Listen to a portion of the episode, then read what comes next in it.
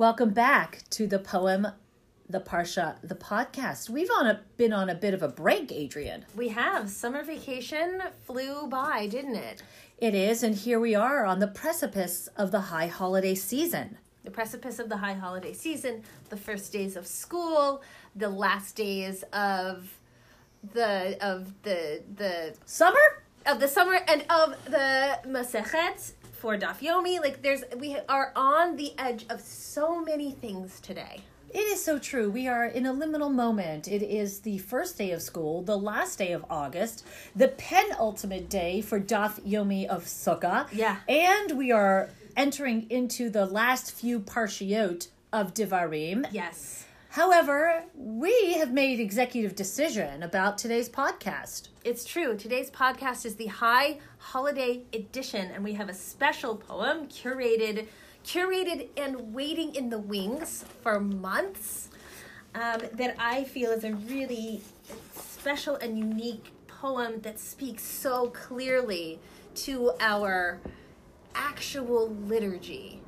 And it was really remarkable when we found it. There it was. It presented in January of 2019 in the New York Times Magazine. And it was about uh, the new year, the secular new year. Yet it speaks to us in a very special way to our Ashkenazic Rosh Hashanah and Yom Kippur liturgy. Truly, truly. I mean, the language is pulled directly from the text itself. It, I mean, it's uncanny, makes you wonder. It's true. This is this poem is called One Way Gate by Jenny George. Jenny George is a um, a poet published with Copper Canyon Press, uh, which is a favorite, a personal favorite, and um, she is a uh, she works in philanthropy in um, New Mexico. So this is One Way Gate by Jenny George. I was moving the herd from the lower pasture to the loading pen up by the road. It was cold, and their mouths steamed like torn bread. The gate swung on its wheel, knocking at the herd as they pushed through. They stomped and pocked the freezing mud with their hooves. This was January. I faced backward into a hard year. The herd faced forward as the herd always does, muscling through the lit pane of winter air. It could have been any gate, any moment when things go one way and not the other, an act of tenderness or a small, cruel thing done with a pocket knife, a child being born, or the way we move from sleeping to dreams as a river flows uneasy under ice. Of course, nothing can ever be returned to exactly. In the pen, the herd nosed the fence, and I forked them hay. A few dry snowflakes swirled in the air. The truck would be there in an hour. Hey, good girl. Go on. Get on, girl. And if you've listened carefully, we are sure it was not lost on you that this, in such an uncanny way, um, printed on January 4th, 2019, Jenny George reflecting on the year. And this is such an important part. It's a very moving section of our liturgy in the Ashkenazic Machzor, Unesaneh Tokef Kedushat Hayom. And it is one where no matter what congregation you're in, it is a centerpiece for Chazanut, for the cantor. And there are many tears in the room. Mm-hmm. Mm-hmm. And you feel like we, it, it makes us feel like we are appearing before God, before the mm-hmm. tribunal. And the stanza that repeats, Kevakarat, Roe Edro, like a shepherd pasturing his flock, making sheep pass under his staff, Ma'avir Tsono Tachat Shivto. And we are like those sheep, we are that flock. God is causing us to pass through. And of course, this liturgical, beautiful liturgical piyut poem has its source in the Mishnah mm-hmm. Um, which says four times of the year the world is judged, and on Pesach, on Shavuot, Rosh Hashanah, and Sukkot, but specifically Rosh Hashanah, all creatures pass before God like sheep, b'nei maron. And there you have it, folks. How did Jenny George know? I I don't know. And then I look at so I think so like we can we can even like widen the lens a little bit. We've got we've got the the cattle moving through the gate, and it says. Um, it could have been any gate, any moment when things go one way and not the other. It's this sort of it's that moment of precipice. Right? Are we is it this or is it that? We are passing under the gaze of God. And It's it's a heavy heavy moment, an act of tenderness or a small cruel thing done with a pocket knife. oh, That that's like I cringe when I read that Oh, line. because you know uh, Jenny George is discussing farming and livestock Yes. and and those creatures are going in and out of gates and she's trying to be tender and it's a tender moment you look at each one and there's a lot of commentary on this idea that we are passing before God like sheep and you know there's each one passes individually. God looks at each one of us individually. So there's the tenderness, but yet we're being judged, and yet the animals are being sent to be slaughtered. Yes. And it's a very heartbreaking moment here. Yes. And for some reason, this is a January poem. It's a poem about the year, and the line that really hit me is I faced backward into the hard year. I mean, like, what can you even say? What? How do you even say anything? To how do you speak to a line like that? I mean, how do you speak to the idea? I mean, frankly, it's sort of it's so awing, awe as in like sort of fantastic and and shocking and, and fantastical and frightening that that we are in a way backing into another very hard year. it is this line here because friends you know let's just say it out loud this is our second rosh hashanah in covidity It's true. It's true. I, and we had such high hopes two, three months ago that things were going to be different.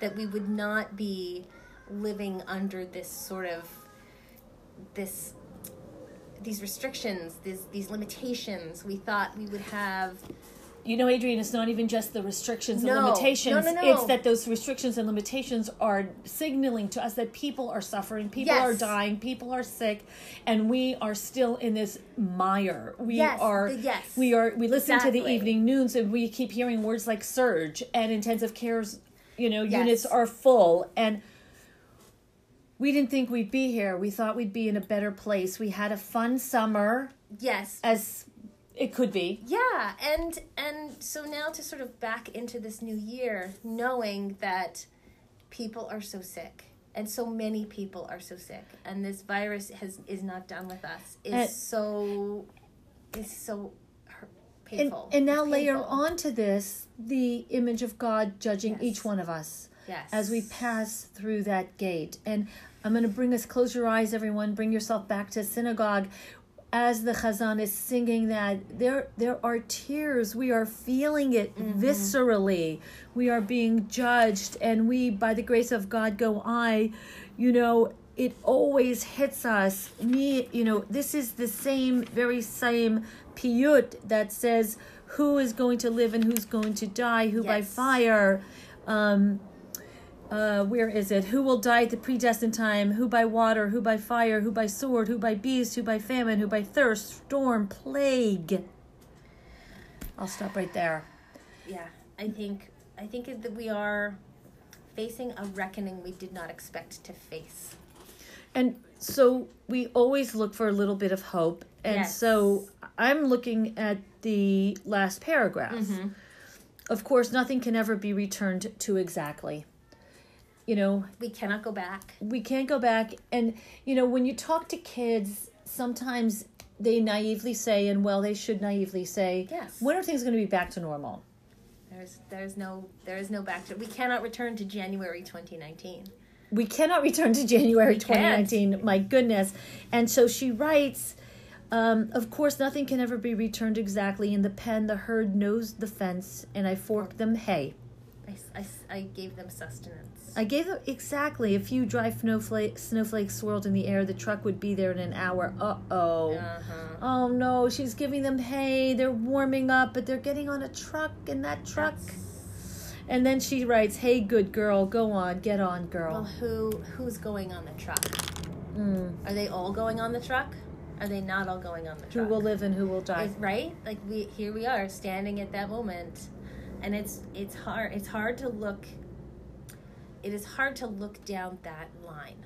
It is hard to look through that gate. And so Rita Dove, who is the um, Pulitzer Prize winner and She's the a favorite of former poet laureate, she selects and has been selecting poems for the New York Times Magazine. And she writes Entering the new year invariably invites introspection, yes, even when shuttling cattle to market. And, you know, isn't that exactly what we're doing here? We are all getting ready for the holidays. We're making our lists. We're preparing for, you know, everyday things have to occur. We have to shop, we have to cook, we have to set the table, we have to prepare. Yes. And I that always strikes me as so interesting around Rosh Hashanah mm-hmm. that with one part of our brain we're looking at honey cake recipes and the other part of the brain we're seriously thinking about how could we do better next year. Yeah, yeah. That that that moment.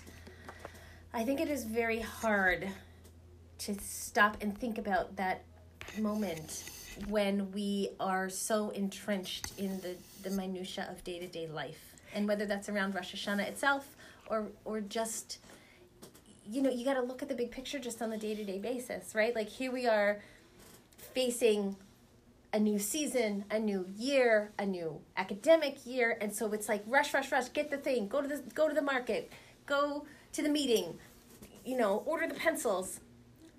But then like we're looking we've got a change of season happening. We've got a whole year in front of us to do the absolute best we can. I think as we go into that and as we look at this poem, we can look down the you know we can look down the cattle chute we can look down the year and and open oh, you know widen the lens and say okay yes i need to go to the market i need to buy the pomegranates but also i need to step into this moment as if i'm stepping into the entire year as if i'm stepping Oh. into the rest of my life That is exactly what we're doing and it's we're on two different channels because one part of the brain is taking care of the pomegranates and Yes, the honey and the other part of the brain is having serious thoughts about the year. yeah. uh, i face backward into the hard year and here's this interesting line or the way we move from sleeping to dreams. Mm-hmm.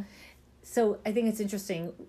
What's the sleeping here? Are we um, you know we also say wake up um, wake up you know the shofar blows to wake It's up. wake- it wakes It's us a- up. it waking It's up. We're the slumberer. We're, And we have to be woken up. And so we have to move from sleeping to dreams. Now that's interesting. Don't you move from wakefulness to dreams? So what does this mean or the way we move from sleeping to dreams? Don't dreams happen in a certain stage of sleep that is less restful than other stages? oh no i think it's the deep i think it's the deeper sleep the Is REM Is it is it the deeper sleep when dreaming happens, or is it not? I don't remember, but I should find out. I yes, and it, it is. Jenny says Yes. Jenny, we're on first name basis. Yes, we're friends. She says, as a river flows uneasy under ice, and I'm reading the shipping news right now. oh.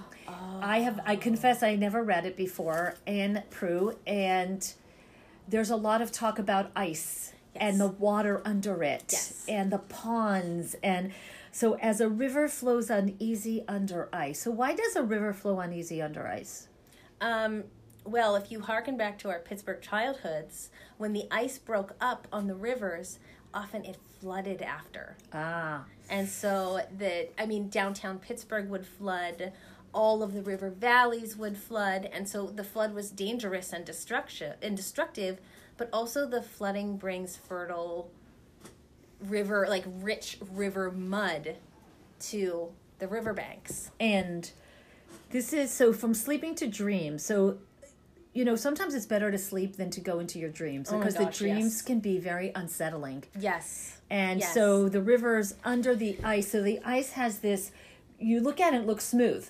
Yeah. but underneath there's a river It's and it's and a dangerous river. yes, it is. It, rivers under ice are very high and very fast. And who who of us has not awoken from a dream horrified by what we saw? And I don't just mean a nightmare. I mean No. I mean the dream when we have let our mind obviously goes without any filter. It can sometimes be quite a frightening affair. yes, and it it doesn't need to be scary, like scary, violent, gory. It can be scary on like this deep, haunting psychological level. Revelation. Yes, that, Self-revelation. That's scary. That is scary. We are we are afraid of that. We are afraid to look down the cattle chute at And but but our poet tells us I face backward into the hard year. Yes. And I think that at this time of the year we are looking back at our hard year. And are. We're, we're reflecting on it and I think a piece of it should be gratitude that we are here. hundred percent. School has opened. Here we are. Synagogues will be open. We are healthy. As far like the people around us are healthy. The people we love are, God willing, healthy. So, I think that we we can take this moment of looking backwards into this hard year, and I think we can we can live in that moment, and also we can turn and look forward. Amen. And so let's wish everyone a happy new year. Happy New Year, Shana Tova. Shana Tova. Thank you for listening to us. Yes, wonderful. Next week, friends. Take care.